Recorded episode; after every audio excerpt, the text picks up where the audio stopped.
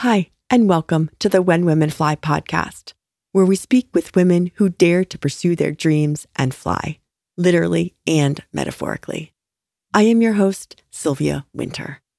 As part of our season three relaunch this week, we are revisiting a few of our favorite episodes that grapple with big life themes, break down the components of change, and what it takes to not just achieve, accomplish, and succeed, but create a fulfilling life. In this episode, we revisit my conversation with Linda Lindquist Bishop, a powerhouse. We often say that we stand on the shoulders of giants, and Linda, she is a quintessential OG. Linda has blazed trails in the all male world of offshore yacht racing. In 1995, she and her teammates made history. She as a pit member of America 3, the first all women's team to compete in the America's Cup. She is a tireless competitor, thinker, strategist, and advocate for women in sport. Linda has so much to offer. So remember that every episode has a webpage on our website, whenwomenfly.com. And here you can find out more about Linda, link to her TED Talk called A Mountain of Courage Inspiring Change, and her business, Courageous Thinking Inc. Are you confident enough to put everything on the line for an audacious dream? Let's jump in to my conversation with Linda Lindquist Bishop, previously aired as episode 30. So I'm just going to jump right in and say how happy I am to be talking to you about your journey and change, the anatomy of change, and women in sport. But let's go to the beginning. Could you tell us your story? Give us a context in which sailing became a passion for you. Sure. I grew up in the western suburb of Chicago, a pretty conventional suburban life, but we had a wonderful summer every year in that we drove six hours up to Northwest Michigan to a little town called Leland, where my father had grown up in the summers, and so had my grandmother. I'm actually fifth generation up there. And it was a wonderful place with a little inland lake off of Lake Michigan. And that's where my sailing career started. I actually hated sailing, to be perfectly honest, at the beginning. I was scared of it. My dad took us out in his uh, wooden sailboat called a Lightning, and my brother and I had to bail it out every morning because it soaked up water over the night. And when it tipped, I was really frightened. So I didn't like going to sailing school when I was 10 years old. It was fun to see my friends, but I just didn't like the sailing part. And I actually, to be honest, faked stomach sickness a couple times to get out of sailing because I just didn't want to go. it sounds like your family loved it though. My dad did. He didn't have a big sailing career, but he had a wonderful experience in small boats up in Lake Leelanau, uh, our lake in Leland. And then he actually took that water passion and joined the Coast Guard after college. So it was near and dear to his heart and something he wanted to give to my brother and I. So was it there a opportunity for you to sail throughout your childhood? There was. We have a little yacht club, Leland Yacht Club, that cost $60 to belong to. And I ended up turning the corner. My brother and I bought a little boat. It was actually an Olympic class boat, which uh, they still race called 470s. And we went out and sailed together. And the first year, we yelled a lot at each other and tipped over every time we went out. And we got better and better. And then he started crewing for me. And that was kind of the turning point from hating sailing to wow, I want to be on the water all day long. So, with an upbringing like that and a love of sailing, I'm sure we can't go through all the stages, but we get to 1995. And I'd love for you to, with framing from your childhood to 1995, I'd love for you to give a synopsis of how you integrated into the sport. And then 1995, what built up to that and how things really changed. Well, one thing that's become clear to me looking back is that not only for myself, but for all my teammates in 95, there was no path. and we all got there a different way. And my journey was pretty unconventional. I really had no path. I had no goal to get to the America's Cup when I was sitting in high school or even collegiate sailing at the University of Illinois. Just as a side note, our uh, practice water was the Clinton Lake, which was the cooling pond for the Clinton nuclear power plant. Wow. So it was a big incentive not to tip over because we didn't want to come up with a yes. third eye after practice but I really, it was a pretty amazing situation of just putting one foot in front of the other. I sailed in college, then I came out to work in Chicago, met some people, and started sailing J24s at the Chicago Yacht Club, met some more people. My job was actually at that time working for a Swedish marine paint company. And I started to become well known as an expert in the low friction underwater bottom coat systems.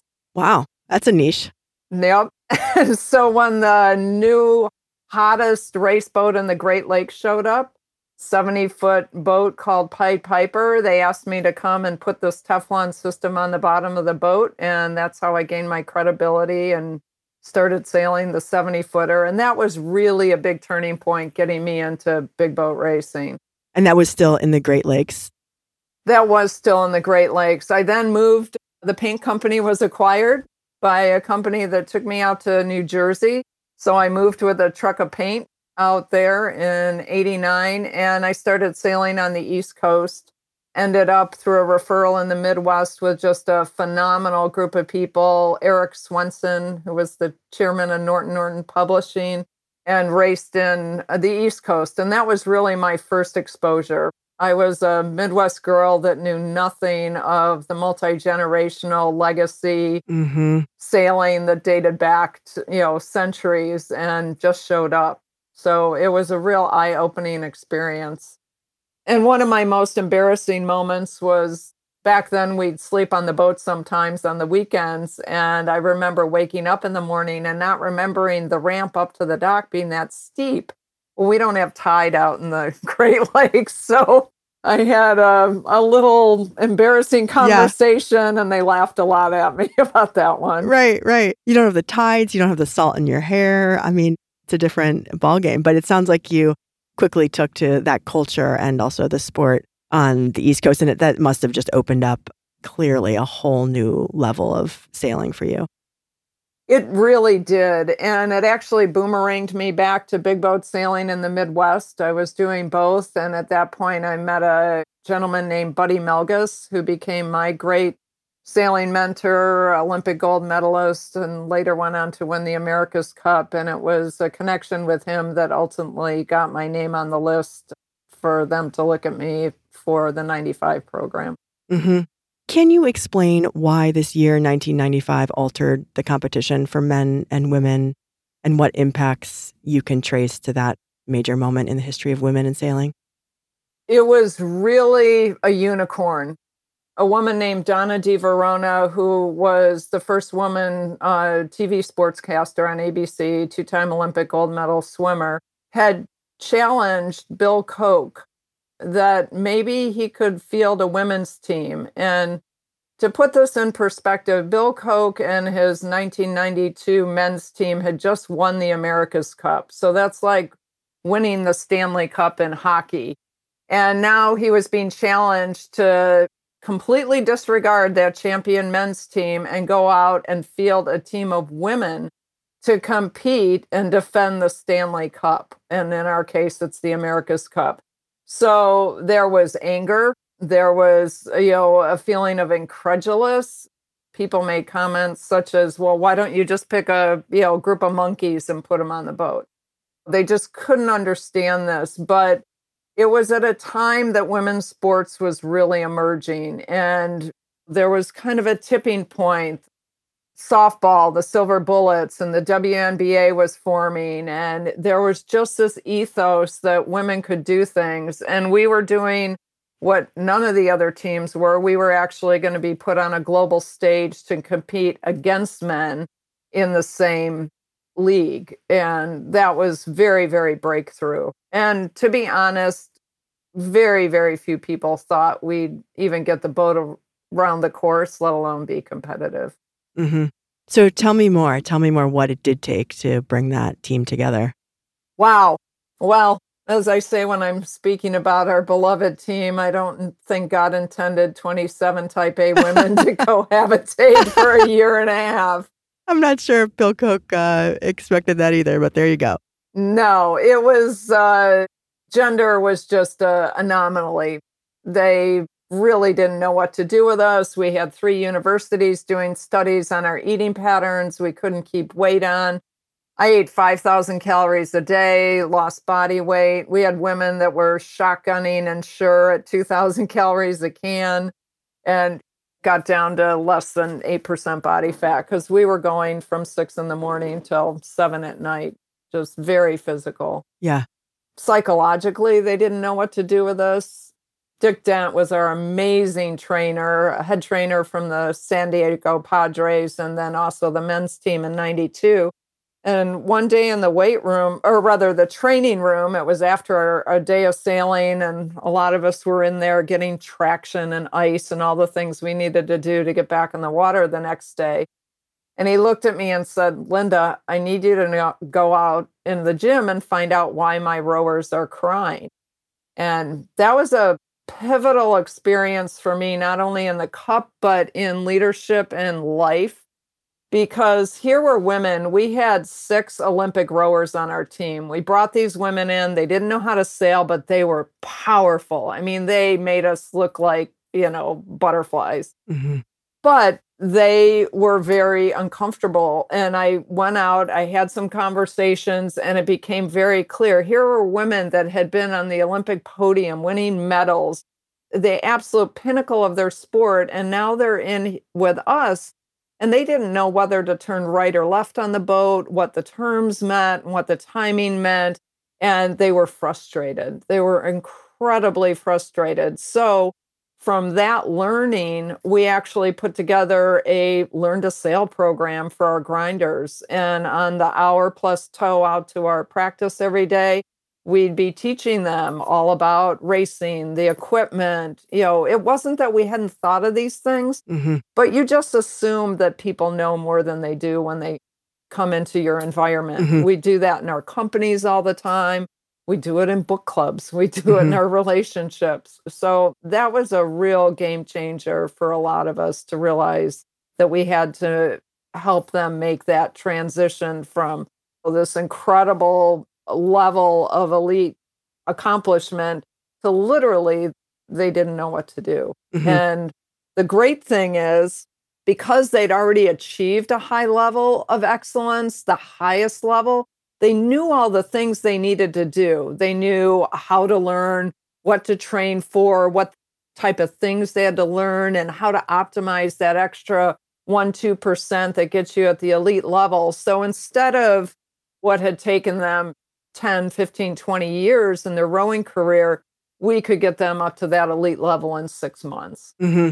So you had basically collected and cherry picked for sort of strength and the athleticism of these women, but they were new to sailing or effectively new to the sport that you were coming together to do. So that's when you needed to kind of take a step back and really onboard them like literally and in whole in the whole person right Exactly. And this was not unique in our sport, especially in the America's Cup. The men's team had gone to the NFL for grinders and elite swimmers that were tall for mastmen. So we weren't doing anything unconventional. It was actually just going out in the sports world and finding our best assets. Mm-hmm. And then we had two other non sailors on board. We had Stephanie Armitage Johnson. We called her the Brick. She was an Olympic power lifter. Huh. And then Shelley Beattie, who was known as the siren on the American Gladiators, uh, which dates me, but uh, uh, probably the first of those reality kind of competition shows. And on top of it, Shelley was deaf.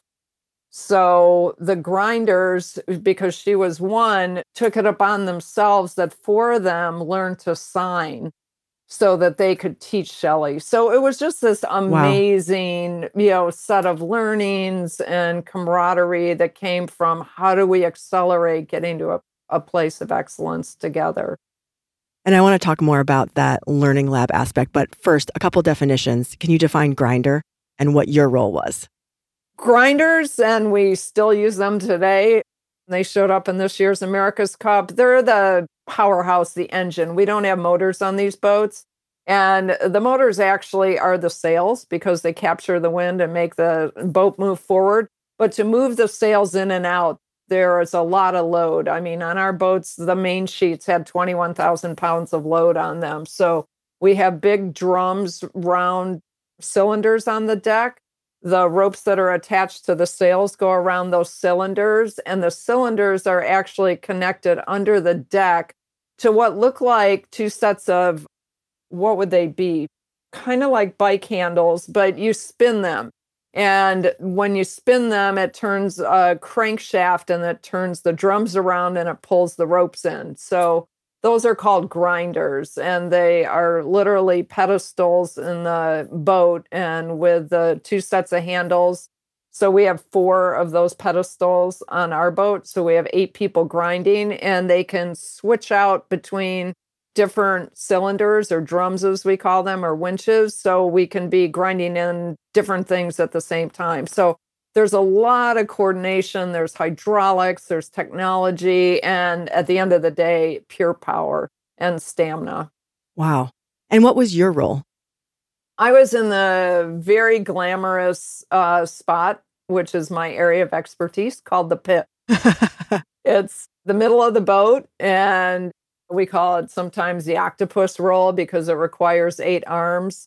This is where I don't initiate anything. I can't be a hero. All I can do is make other people heroes. So I pull the end of the rope or, or line or halyard, as we call them, that somebody else is pulling on further up the boat. It might be a bowman or mastman. I coordinate with the back of the boat from a communication standpoint. So the pit is kind of the nerve center. You take care of uh, things down below.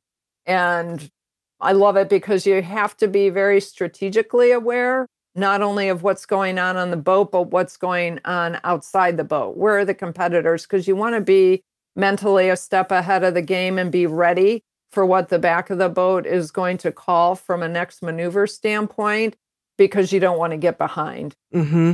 So I my personal model, which I would never tell the guys, but is to serve with excellence in that role because that's really what I'm doing is making everybody else able to achieve what they're doing. Yeah, it's headquarters. Mm-hmm. And uh, to be honest, that's the role I have in my business and my consulting. Yeah. That's how I serve my clients. So it, it fits very well with who I am and consistent with my life. I would love for you to explain more how competitive sailing was used as your learning lab and especially how it links to lessons that you've garnered about fear, leadership, motivation. Can you speak to that? I'll be bold, but I don't think unfounded in saying I believe racing sailing is probably the best leadership development strategy and team building lab that exists. And for these reasons, team sport is fantastic for all those things leadership, strategy, you know, personal development. But in sailing, you add a few more elements. One, you add what I say is a dynamic, uh, unpredictable game board. So if you go up for a shot in basketball, you know where the floor is when you come down that is not the case in sailing. We're out there in one to six foot or more waves, the boat's bucking up under you. Your level of physical strength has to be such that you're not getting injured when you're contorted, not in the shape you thought you were going to be to do some powerful thing. So, this dynamic game board is you know a reality and i believe on the business side of things really reflects the dynamics of, of, business our markets all the things that affect business that we aren't ready for and are unpredictable hmm. so that's the game board dynamic that i think is so outstanding you add weather you know mm-hmm. waves the competitors and the competitors quantumly multiplies because competitors also are in unpredictable dynamic game boards. hmm So back to the basketball analogy, if you know a competitor goes up for a layup, you know where he's going to land. hmm We're not sure when somebody turns their boat, if they turn into a six foot wave, they may come down in a different place than we thought and a foul may occur. Or so there's that. Then there's the team aspect of it, all the way from your personal self. I say there is no I in team, but there is an ME, there is a me. And our first responsibility is to be our best self because you can't give to the team what you don't have. I know that sounds corny, but you can't be out hooting it up with the turkeys, as my father used to say, and then fly with the eagles in the morning and be your best. You have the responsibility to bring your best self to the game. And what does that mean? That's you know your mental state, your physical state, your sleep, your nutrition. And then it dovetails into team. And anytime you're in high performance, you're going to be in high conflict situations, Mhm. not just with the competitors, I would say even more so with your own team. And when you're competing for the A string, as you do in elite sports, that competition within your team can get pretty brutal Mhm. and not pretty. And we found out every day who was sailing on the A boat and who was sailing on the B boat. And that was rough. And because you need to come together as a team and do your best, and yet at the same time, you're competing with the other people. Now, take that side out of it.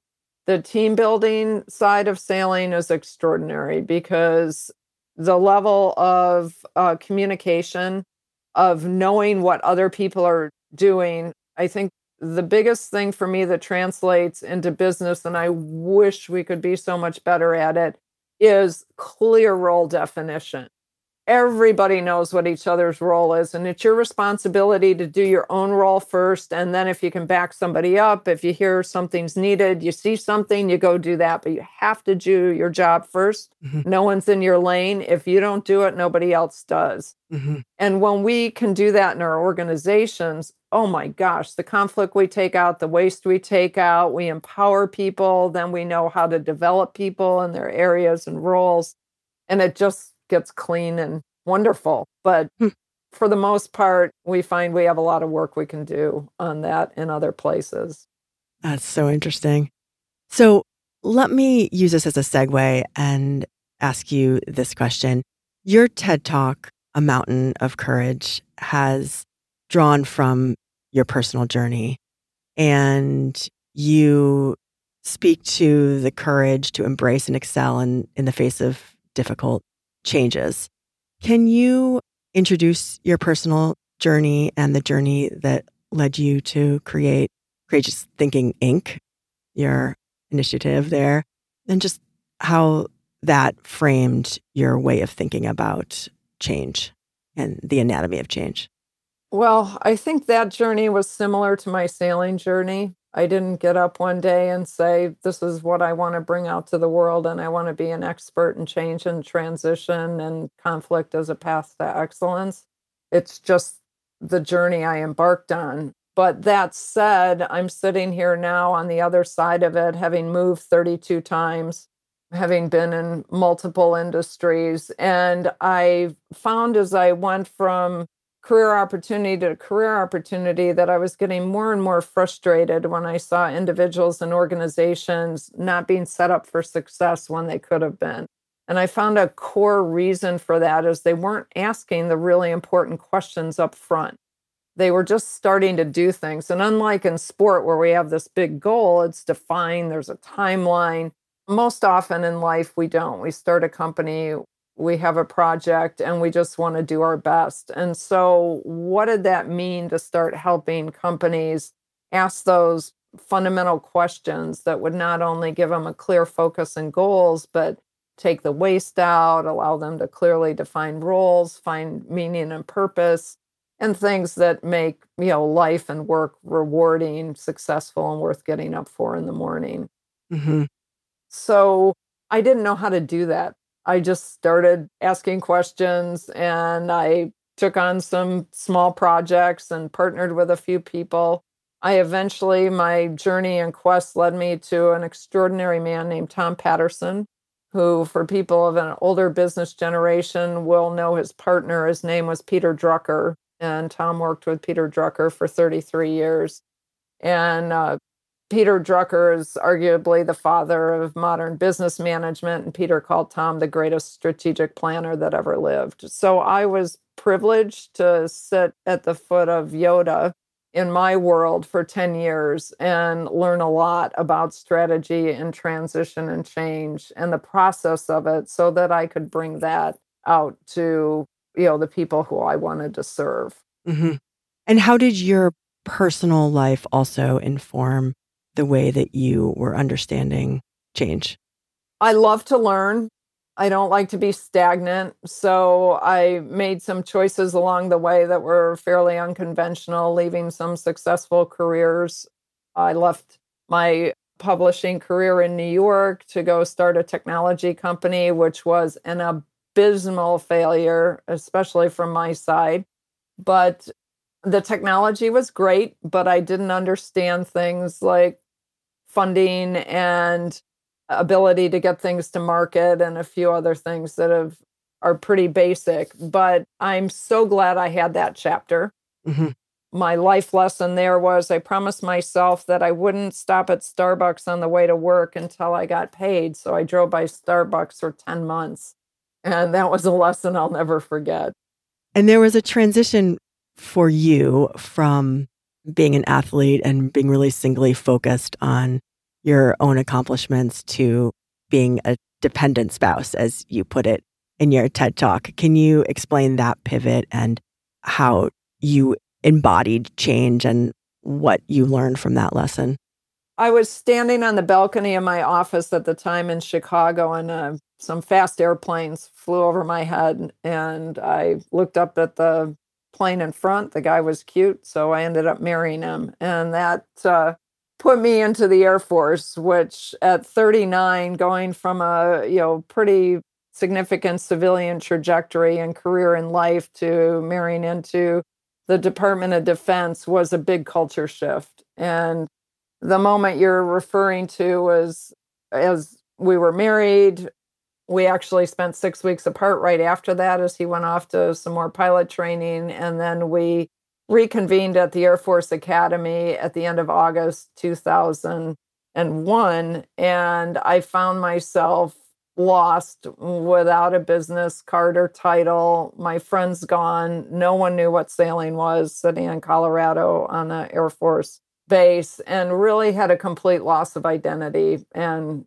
I crashed. You know, I literally I fell down on the ground crying and I'm like, what did I just do with my life? I have a plastic card with my name on it with the Air Force emblem, and it says I'm a dependent spouse. And that was a really hard one for me to understand, grow into, own, and then find out who I was on the other side mm-hmm. of that fairly unexpected transition in my life. I thought I was going in with eyes wide open, but then showing up at the Air Force Academy, I realized I really didn't know what a commissary or BX was. And Mm-hmm. There was a long list of acronyms and, and issues that provided a steep learning curve for me that year and subsequent years. You know, when I heard you tell this in your TED talk, it just sort of it spoke to me in a way that was which I think my audience will really respond to as a big dose of empathy. And it's just this message of sort of you're not alone. You know, I think there's that that push and pull between what we do as women and how we navigate and then becoming interdependent with somebody or something adds a whole nother kaleidoscope of challenges and change that it's just it's there it's present. And uh, i think we're not alone in that and we navigate through that. But i think it was really interesting to me in hearing your ted talk also understand the way you framed it in a way that starts to speak to change and these the anatomy of change as I'm referring it to and the mountains and the valley and I would love for you to although we don't have a visual here to try to paint the diagram of the mountains and the way you think about change when you present it. Well, from a visual standpoint, if you think of almost two upside down ice cream cones, and those are your mountains, and in between them, there's a line on the bottom. So the first mountain we'll call Mountain A, and that's your life trajectory. You come out of high school, college, and you pretty much do. You excel. You may have a big goal. You may want a certain career aspiration. You may have family, motherhood. But you get to the top of that mountain, secure in who you are, what your label is, and everything around you. People interact with you as to that identity and your accomplishments, you know, your challenges, your failures, as well as your success. But you're kind of sitting up there and you have your place. But then there often is a time where you say, hmm, maybe there's more than this. And you kind of take a look out there on the horizon and see, oh, there's other mountains out there, or there could be, or there's a specific one I want to pursue. And the visual I'd give is if you're looking over at that next mountain, whether it's defined or not, the tricky part is there's no gondola to get over there. There's no wire from the top of mountain A to the top of mountain B and no little encapsulated you know cart that's going to take you there. The only way to get there is to actually leave the top of mountain A. So that doesn't sound traumatic, but when you realize all that is entailed in leaving, it means giving up a lot of that identity, giving up the t- comfort zone of certain people, maybe confusing your family why you'd make a choice at this change, and traversing down, you know, the backside of Mountain A to this flat level where you get to, which is the valley. And we hear terms like Valley of Despair. And you know you can experience a lot of these emotions because who am i? Why did i do this? I just left this place. Everybody knew how to identify with me and i had my people and my accomplishments and my accolades and now i'm down here exploring something else and i'm lost mm-hmm. well the beauty of being in that valley or that desert is that's also where the good and hard and wonderful work gets done that's going to help you create what's next. And you're not there alone. And that's something you have to remember. There's so many wonderful, incredible resources that you find in that journey in the valley. You'll find mentors and guides and people that have gone before you and people that want to help you. Unexpected I think unexpected is one of the greatest gifts of that valley time. And that could be, you know, six months for Moses, it was 40 years in the desert. I prayed consistently during that time that it wasn't going to be 40 years for me. but as I as I said with the rowers, you know, they it took them 10 to 15 years to get to that top of mountain A and they're mm-hmm. rowing, but to get to the top of mountain B and sailing took them 6 months because they already knew the things that would develop them and how to achieve excellence and how they needed to drive themselves. So just because it took you you know 20 years to get to the top of mountain a does not mean that's the journey of b things mm-hmm. are much more accelerated if you're intentional and you know you seek the people in the process and the guides and submit yourself to that mm-hmm.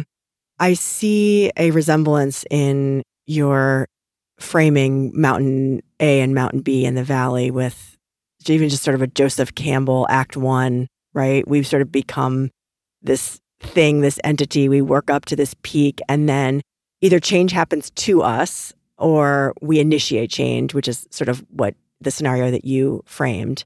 But in any case, the environment around us changes. And I think that we are often slower than our environment to unpeel the layers that really need to change in order to accommodate our changed environment or the changed circumstances. And I we all experienced a version of this, are still experiencing it to an extent with COVID. But the valley is really where the work happens, isn't it? It is. And it's a gift. It's confusing. And the an issue is it's not only confusing to us, it's confusing to people in our lives. Mm-hmm. And this can be one of the hardest realities is that the people that love us the most are the ones that can push back the most on the change we're trying to make in our lives. And it's not t- intentional. People aren't that love you and your family aren't saying, No, I don't want you to excel at something new or have this fabulous new experience. But are you kidding me? You're not going to be at Thanksgiving? Or, oh my gosh, you are not coming home for Christmas. You're going to miss my wedding. Well, yes, because now I've been hired to lead a National Geographic expedition and it's going to be over Thanksgiving and Christmas or whatever mm-hmm. the new thing that you're coming into. And the reality is, when you pursue your truth and your authentic self, it is going to cost people. The gift, though, is that when you live your truth, you are also giving other people permission and a vision for what it looks like to live their truth. And that's something that I didn't appreciate back in America Cubed fully. I appreciated the accolades, but Sylvia, we got literally hundreds and hundreds of letters from girls and women all over the world. In our gym, which was a huge tent with metal crossbars, we had over 200 dozen roses that women had sent us to thank us for battling the boys, breaking the glass ceiling, giving them bigger visions for what they could achieve in their lives. And while that seems very heady and and a lot of responsibility, it's also such a gift because we were just getting up and doing what we were passionate about doing, fulfilling the opportunity that had been given to us and giving it everything. Mm-hmm. And 25 years later, I know I can speak for every single one of my teammates in whatever corner of the world they're in.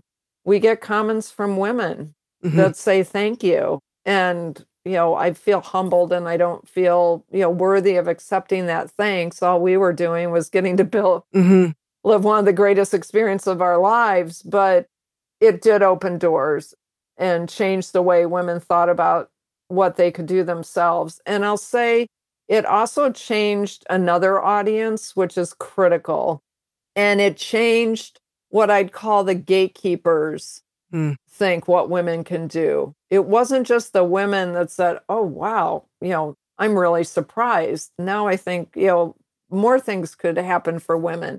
It was the people that hired women that could create access or deny access for women in jobs and opportunity in other sports and that's a really important piece of what occurs when people live loudly like this. Mm-hmm. Do you think that women are underestimated? Well, I know there's that t shirt that said something about the biggest mistake you can make is underestimating a woman. But yeah, there's so many ways to answer that question, and it all comes down to context. Yeah. Yes, very much. I'm of the generation that there was only one of us in any given boardroom or career path. In fact, I cringe, but it's a common dialogue now that, you know, we didn't create opportunity for women because we were the token and there was no room for two. We're in a very different era now where we can now provide the opportunity, we're decision makers, we can open those doors, but that wasn't the dynamic then. So tell me, in the world we live in right now, for women and girls globally, tell me about the world you'd like to see and where do you see the future of women's equality and equal opportunity in sport going? Great question. And the world's a big place and it's a very diverse place and the the needs are very different. You know, if you look on a scale from the Scandinavian countries where their nation state leadership is heavily weighted on the female side of the equation to where we are in the US. And even that's diverse in various different capacities, all the way to developing and underdeveloping countries where tragically women are still oppressed at a level that we can't comprehend. The hope is that we bring everyone forward. And that is what we're seeing, but it is with a lot of inertia against things. So, what do I think is the success equation or key success factors? I really believe it's women at the decision making table, whether it's local, national, or global. Mm-hmm. because when women and diversity are added to the decision making table, we come up with different answers. We have different dialogues. We have more input. We get very tunnel visioned when we're all the same. So if we're all white women on a committee, we have a pretty narrow view of what's going to happen. So whether it's adding women of color, other ethnics, gender, it's very important because we want to create success, however we define that. And we really can't get there in an optimal way unless we bring all of our best thinking to the decision making table. Yeah, I completely agree with you. And you play a role in that too. Where do you see yourself having the biggest impact on these issues and in those roles and at the table? Great question. I think a couple of places. One is my own leadership. I've I'm grateful that I've been asked to be at the leadership table consistently in the organizations in which I participate and serve and work.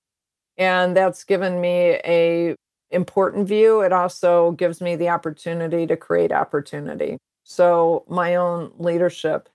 In 2011, a teammate and I, of mine from America Cubed, Katie Pettibone, and I started a small nonprofit, which is actually on pause, but uh, called the Rising Tide Leadership Institute. And the thing we learned most when we went into the data on women in leadership globally is there is a success goal that shifts the whole equation. And that's when you get 30% of women or more at the table. One woman's voice or one diverse voice will be clouded over. So one out of 10 two out of 10, you start shifting the conversation. And at three out of 10, the room is forced to think differently, act differently, bring additional ideas, different ways of discussing to the table. And you're not able to ignore whether it's people groups, ideas, financial solutions, because you have a greater critical mass. And this wasn't something we discovered. This data is substantiated globally in many, many places for over 40 years, to the point the UN has written policy that nation states won't receive aid unless 30% of their nation state governance is women. And it trickles all the way down to the local level. So, getting more women involved in leadership, creating those opportunities, equipping women. We all have a, part to play. And that goes all the way back to literacy. Mm-hmm. It's a very broad trajectory that needs to be covered. And we all have a place to play on that continuum to mm-hmm. help women and develop them to the leadership table. Tell me the premise of the Rising Tide Leadership Institute.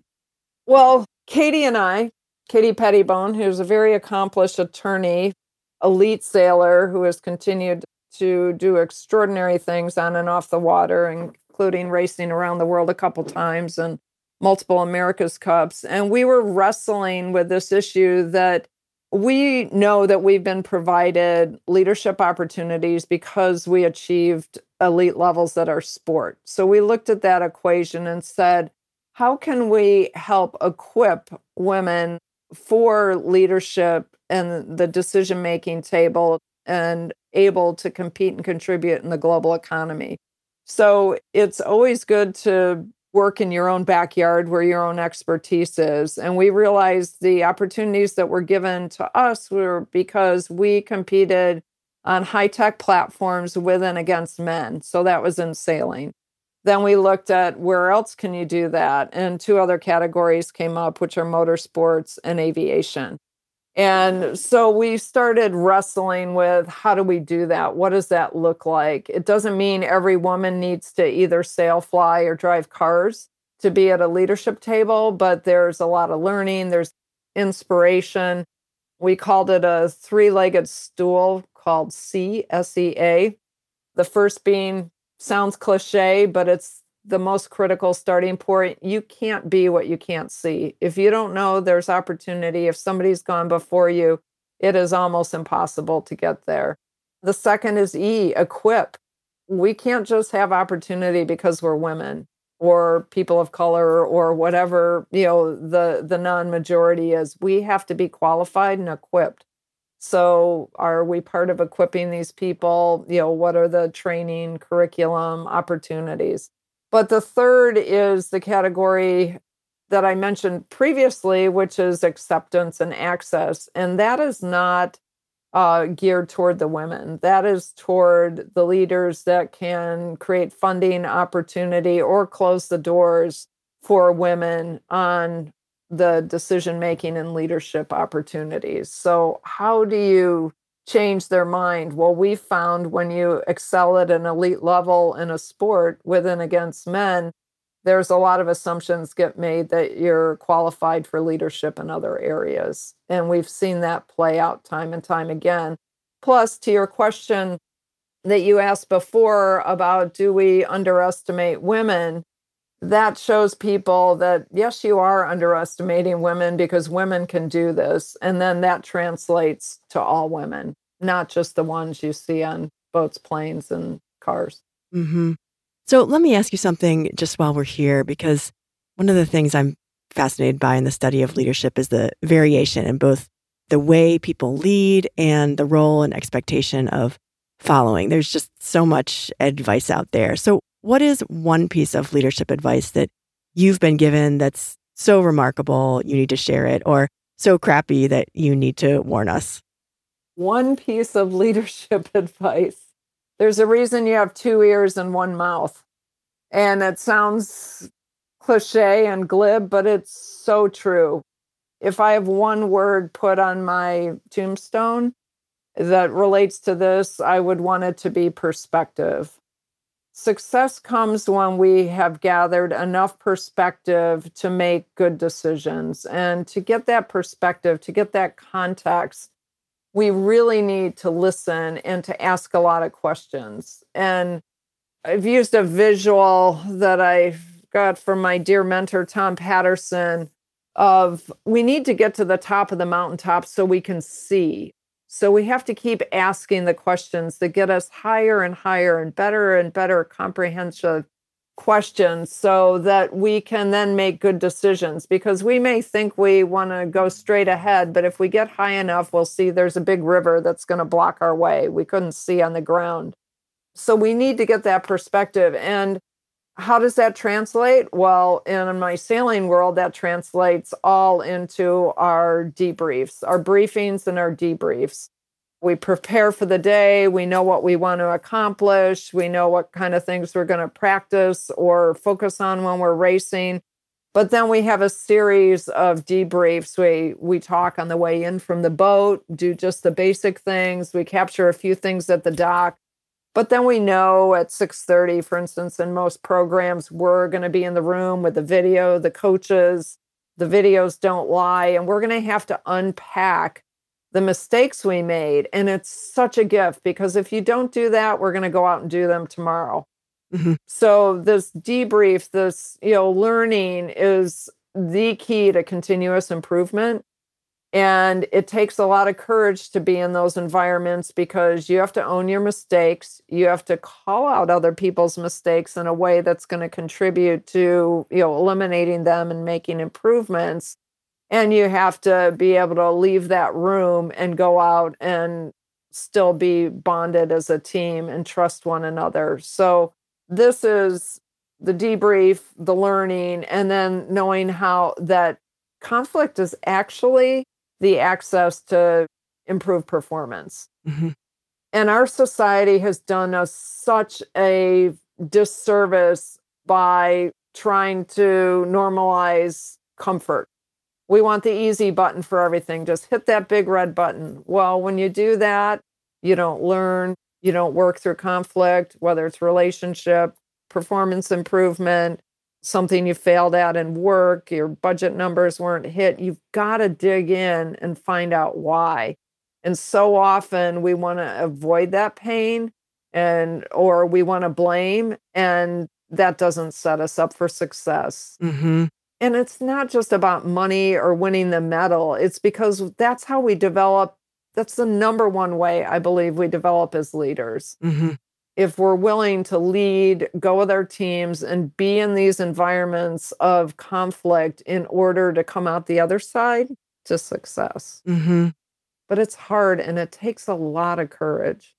It really does. Courage and vulnerability coupled. Absolutely. There's a, I'm sure it's been said many times, once again, from my great mentor, Tom, that truth without love is brutality, and love without truth is sentimentality. So it's the need to have both love and truth in the room. Hmm. And when we get in these high performance team environments, to say these are type A guys is an understatement. They are big egos. But ego is not bad. As you said, if you can be vulnerable enough to put things on the table in the context of improvement, then everybody wins. And we know right away, we all do individually and collectively when somebody's not owning their own stuff or they're not willing to contribute or they clam up or they're too big for it, they're too good for it. That all detracts from what we can achieve together. Mm-hmm. And what would you say to someone who doesn't consider themselves a leader or leadership material? There's a age old debate of whether leadership is born or grown. so exactly. That's what I'm throwing you into. yeah, thanks for that. It's definitely both. I've done work with this amazing guy named Mark Miller, who has had a leadership at Chick fil A for years and just one of the top leadership gurus out there. And we've wrestled with this. And he has this model, which I think is so spot on, where if you look at levels of one to 10 on talent of leadership versus willingness to grow in your leadership development and to continuously improve. If you have a person that's a seven or eight on leadership talent, just solid, but they don't show up and do the work mm. and they just think they're going to come in and lead and be the big voice, that is going to be far less successful that somebody may be a three, four, five on that innate leadership talent and all the persona that goes with it. But they get up every day, they study, they have guides, they get mentored, they get coached, and you and they advance their leadership. I will take that person any day over the quote star-studded leadership person who just doesn't put the effort in and it comes really from the core of that love factor. Mm-hmm. I really believe the power behind leadership is love. And whether you phrase that as compassion, believing in a bigger purpose, when you get up every morning and are committed to others, and the big phrase I use who's committed to your greatness? And when leaders are committed to the greatness in others and they show up every day doing that, everybody wins. And to be honest, every person on this earth can wake up in the morning and be committed to somebody else's greatness. It doesn't matter who you are, what you're doing, what cards you've been dealt with. And I've seen some people with cards that are so horribly dealt that show up every single day committed to making their family better, the person they interact with on the street. And it blows me away. I do it because I have great circumstances and I get to give above and beyond that. These people give from nothing. And in my mind, that makes them extraordinary leaders. And what is your best leadership quality? Helping people see what breaks me more than anything is when people are working hard to achieve something or to better themselves, whatever the task may be, and they can't see because they don't have the tools. Mm-hmm. They haven't been taught to ask the question. They're really trying, but they don't have a wide enough perspective. Mm-hmm this is my passion for wanting every individual and organization in the world to live at their unleashed best success. Because the joy that comes from that, the win that comes from that for everyone, just as a multiplier, and it brings health and wholeness and energy. So, helping people see and the process of getting there is what I'm committed to. Thank you for asking because I'm not sure I've articulated it that way. Oh, yeah. Well, I mean, you did refer earlier to perspective and and it's sort of coming back to that that idea that whether it's climbing the mountain or stepping back from ourselves or just simply knowing what is out there for you to be a bridge for that and sort of allow that channel i think is just really puts you in a really fortunate position and very impactful one more leadership question i have for you what's the hard leadership lesson that you keep learning and unlearning and relearning that lesson that just the universe just keeps putting in front of you? You're a very good question asker. There's a couple, and I've actually debriefed in my times of failure, and I have seen patterns emerge. One is because I am very strategic focused, I can see a lot of possibility. I have erred in trying to actualize possibility that wasn't mine to actualize, whether it was to stay at a company too long, be in a group of people, a committee, be on a board. And then I get frustrated and disillusioned or angry. And I have learned that lesson. I can see it quickly now. I can get myself out of it. But I see people do it all the time mm-hmm. now that I have more perspective on it. And it's very common because if we can see a great goal, why aren't we doing it? Well, mm-hmm. the funding may not be there. It may not be our decision sphere that we can make those decisions. And yes, that may be a great solution, but we can't make it here. Mm-hmm. And those are hard things to see. And we have to either work within the parameters and try and drive success that way, or maybe it's the catalyst that, wow, I should get out and do this on my own. Mm-hmm. I can feed people in my town this way, or I can help women in this way, or I can change the lives of children in this way. It doesn't mean the other thing was wrong. It just wasn't the way that I or you as a person envision that solution can come to bear.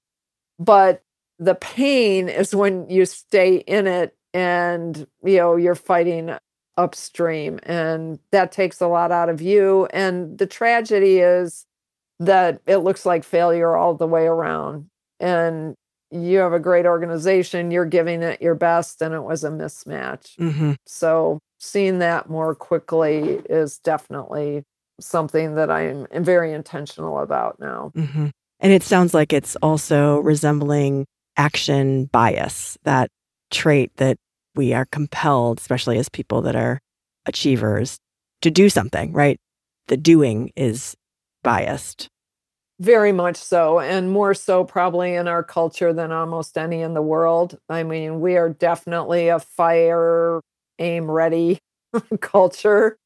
Right. And I'm grateful that the conversation of pause and meditation have become even embedded in the corporate environment. There's acknowledgement now that we need to hit pause, mm-hmm. that we need to be contemplative.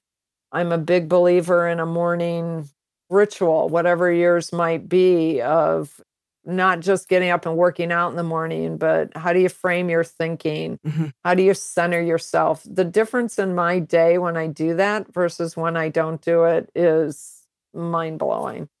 First and foremost, from my own experience, but I'm sure if you ask people and they understood what days I did it and which days I did, they definitely prefer that I put my thinking and writing and prayer time and workout time in before I engage with them. So, what is your morning ritual?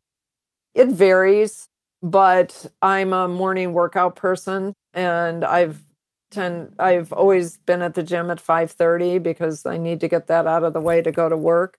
Many years that was the first thing I did in the morning. I hydrate and then I go to the gym. Now I actually try and get up earlier, maybe push gym time back a bit and get my contemplative reading time and I, I really work hard not to read work. This is where I want to read thoughtful things about great thinkers. It may be faith based, it may be some leadership development, character development, reading about other people's lives I respect. one thing most people don't know about me is I'm a philosophy major. I think thinking is incredibly important mm-hmm. and probably you know a reflection of a lot of lack of thinking in our culture and i'm not blaming people. We've set this pace for ourselves. We reward action. Mm-hmm. i say it's not about the answers. The real leadership trait when you you asked uh, what is one of the biggest leadership traits and i would say it is questions. There was a new york times article years ago that i copied and i've taught with since and it talks about some of the greatest leaders in our country answering that question of what's your greatest and most important responsibility as a leader? It's to ask the questions. And yet we get interviewed for bringing the answers. We get compensated for bringing the answers, but it's the questions that open up possibility and bring a solution and help us see pending mistakes and help us manage risk. The answers don't. And so having that time in the morning to ask myself questions, I look for questions. I have a whole question file that I work through then in my journal of questions I want to process. And that helps me greatly in my own thinking. So, what's on your nightstand? What are you reading? Ooh, that's a good question. Let's see. I have, I'll go directly to my green chair. I have Team of Teams by General Stanley McChrystal. I have Paul Kolos. I never say his last name right. Yeah, he wrote the Four Spiritual Laws. His new book, The Archer, is amazing. It's beautiful. The Clarity Field Guide by the EOS guys. My Utmost for His Highest, which is a wonderful devotional by Oswald Chambers. The Daughters of Yalta these are the Churchills, the Roosevelts, and the Harrimans, A Story of Love and War. It's a phenomenal book of three young women that literally changed the course of World War II. Hmm. Anyway, I could go on and on and on. Yeah. But my husband's very grateful for this newfangled device called a Kindle because I don't have a shoe problem, but I have a big book problem. oh gosh. Well, you know, I'd love to um segue a bit and just wrap up with a couple other questions. This podcast is embedded in an idea of flying, both metaphorically and literally. And I'm wondering what flying means to you. It's interesting. I often say go with the first word that comes to your mind. And as you were asking the question, the word freedom just, you know, screamed in my mind. And mm-hmm. I think my first vision, emotional connection to flying was the writing of Richard Bach, mm. who wrote Jonathan Livingston Seagull, but he wrote many other books. And for some reason, he just struck a chord with me when I was in my teens. And I read a lot of his books. In fact, uh, give him credit maybe for part of my marriage decision with oh what was it the bridge across forever i think and illusions was yes, that one? and illusions of the reluctant Messiah. Just, but that connection of just soul to flying and freedom. And I picked a different path than airplanes, and my freedom comes being out on the water. But I think very similar. While we're grounded on the earth instead of flying through the air, we are flying through the water and we're out in the elements and we're disconnected from all the things that constrain us. And that is freedom for me. And it's exhilarating. It's challenging. I've been in terrifying situations that have tested me and i've been in the most wonderful bonding situations that have developed forged my greatest friendships you know it's interesting to think about your version of change and your approach to change you were speaking earlier about all of the variables that are involved in sailing as the sort of dynamic environment that you're in. And I'm wondering about some insight into you when you are experiencing change. And we talked about the change happens to us and change can be initiated. So when you are called to bring on change and change is real and you can feel that in your throat, what is the first thing that you do? I think The first thing is perspective. I have my list of questions, but very quickly after that, I do an inventory on fear because fear is real. We never get to the point of learning to operate in any change environment without fear because it it's what's produced in the unknown. But the more we're aware of it, the more we can place it in the context of whatever change, the more we can mitigate unknown. That's a, a fear reducer. But fear has become a, I won't say life paradigm. Something I learned quite a while ago is that if you look at all the choices there are in the world, at the bottom of the choice tree is one choice, and that is a choice of either fear or love. And everything stems from that choice. There's a verse that says, There is no fear in love. When there is love, it drives out fear completely. And if you look at the characteristics of fear and love, fear is all about divisiveness, scarcity, isolation, limiting, tearing us apart. I heard a definition of the word devil or diablo and it to me it means to rip asunder. So anywhere we see divisiveness, it's so fear-based. And then you look at what are the characteristics of love heal, unity, collaboration, growth, health. And I, I say to people, which do you want to live in?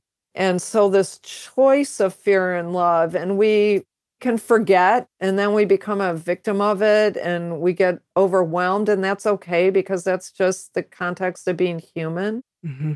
but the more we're aware the more we look for the people that bring us back to that love perspective that when you're in your dark moment, you're going to have dark moments. You may have dark years, but what's your toolbox? Mm-hmm. For me, I went through some really dark times. And I remember I thought, if I can just get up in the morning, the sun will get up. So I'd go to bed. That was one thing. Another was I had a few people I knew I could call that when I was just down there, it was going to be better when I got off the phone. And they weren't going to fix anything, they were just going to be there. And so those kind of things have pulled me through my darkness. And just even knowing I have tools mm-hmm. takes a lot of the stress away because. Yes, you can sit with a channel changer and you know your biggest stress is what you're going to watch on Netflix, but that's not the crowd that I get up and aspire to be with every day, the people around me, and what I want for anyone in their life. So there's going to be change, and change is going to bring on fear. And what do we do with it? Mm-hmm. Fear and love, and it's our choice. So choose love. Wow. Yeah. So I'm going to ask you one more question, and I'm going to pivot a little bit to slightly more tactical or just sort of advice that you can give as we wrap up here, I would love to tease out the insight that you may have garnered in the context of being successful in a traditionally male dominated sport and industry for our audience at large, but specifically here for our male listeners. Because I imagine you've been and you've had some really positive male mentors, and you've mentioned some and allies, and some that were less so.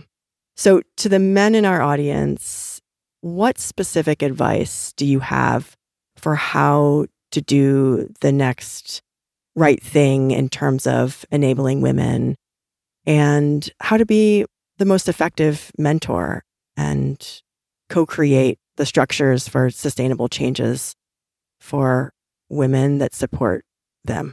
I would say the greatest thing you can do is create the opportunity that women can develop and excel because I would never ask nor want anyone to hire or put a woman on a team or a company because they're a woman. We want qualified people. But some people and people groups need more help developing because those paths haven't been there. So it takes intentionality to look around and identify somebody with potential and then provide maybe more coaching, more equipping. than you might give somebody else who had a conventional trajectory to show up on your doorstep. Mm-hmm. I was on a panel of all women sailors uh, about a month ago with a dear friend and teammate, Joan Touchette, who's an elite woman sailor and traversed the world. And she's tough. When you say, Who do you want with you in a bar fight? It's Joan. so, uh, but she said something that I think relates right here, which is as women, we can't just expect to show up and be given opportunity. We have to show intent, we have to develop ourselves, we have to seek learning and mentorship. And those are the things that look like, oh, she got that job, she got that opportunity. Well, she made that. Very few things in the world are free gimmies. And if they are and you're not equipped, it won't last. So it's a twofer. It's men creating that opportunity, being aware, seeing women with potential, and then giving them the tools they need. And it's for women, we need to step up and seek and learn. And I've been asked, you know, how did I get where I am in sailing if there wasn't a path? Well, if I look back, the one thing is I became an expert in something, and that opened the doors. For me, crazy as it seems, I was the low friction bottom coat specialist. I made boats slippery on the bottom. That wasn't in any curriculum or manual. Yeah. But it gave me the credibility to be then the woman on the boat with 15 guys because I had an expertise to bring to the table. My wish for every woman and every person is that they give themselves permission and know that they have what it takes to live an absolutely extraordinary life. And it's not going to be easy. And you may not be able to see it, but you have what it takes. And it requires courage. But we all have that. We just have to dig into it. And there's a lot of help along the way. I am only where I am because so many people have had compassion and gifts and willingness to pour into my life. And for that, I'm eternally grateful for. But we have one shot to traverse around this life.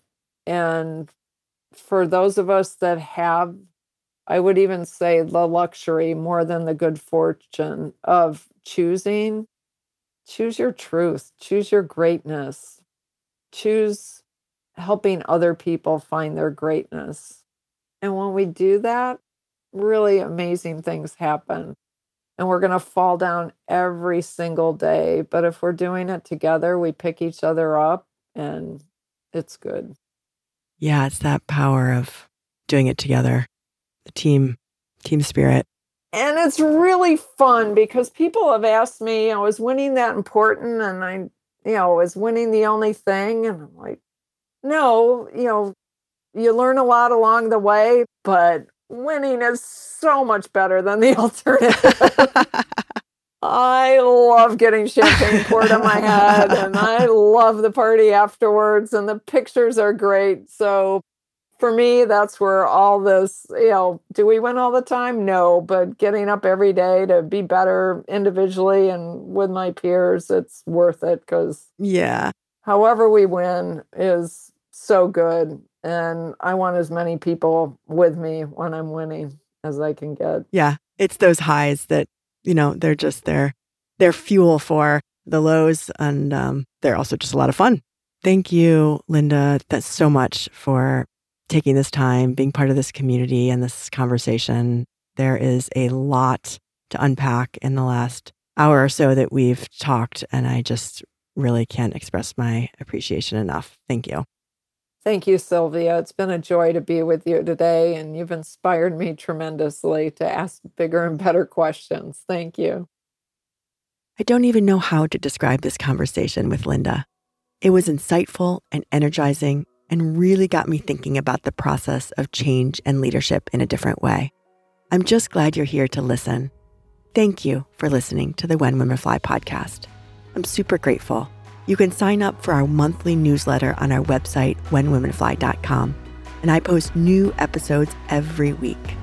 So if this resonates with you, follow, share, review, or send me a note. I don't ask for money from my listeners. I believe in free access, but my sponsors really care if you share. So believe in the transformative power of story. Just share an episode and you will have amplified a story that just might spark a pivotal moment for someone. Let's keep learning together. Be bold, be brave, and fly. I'll see you next time.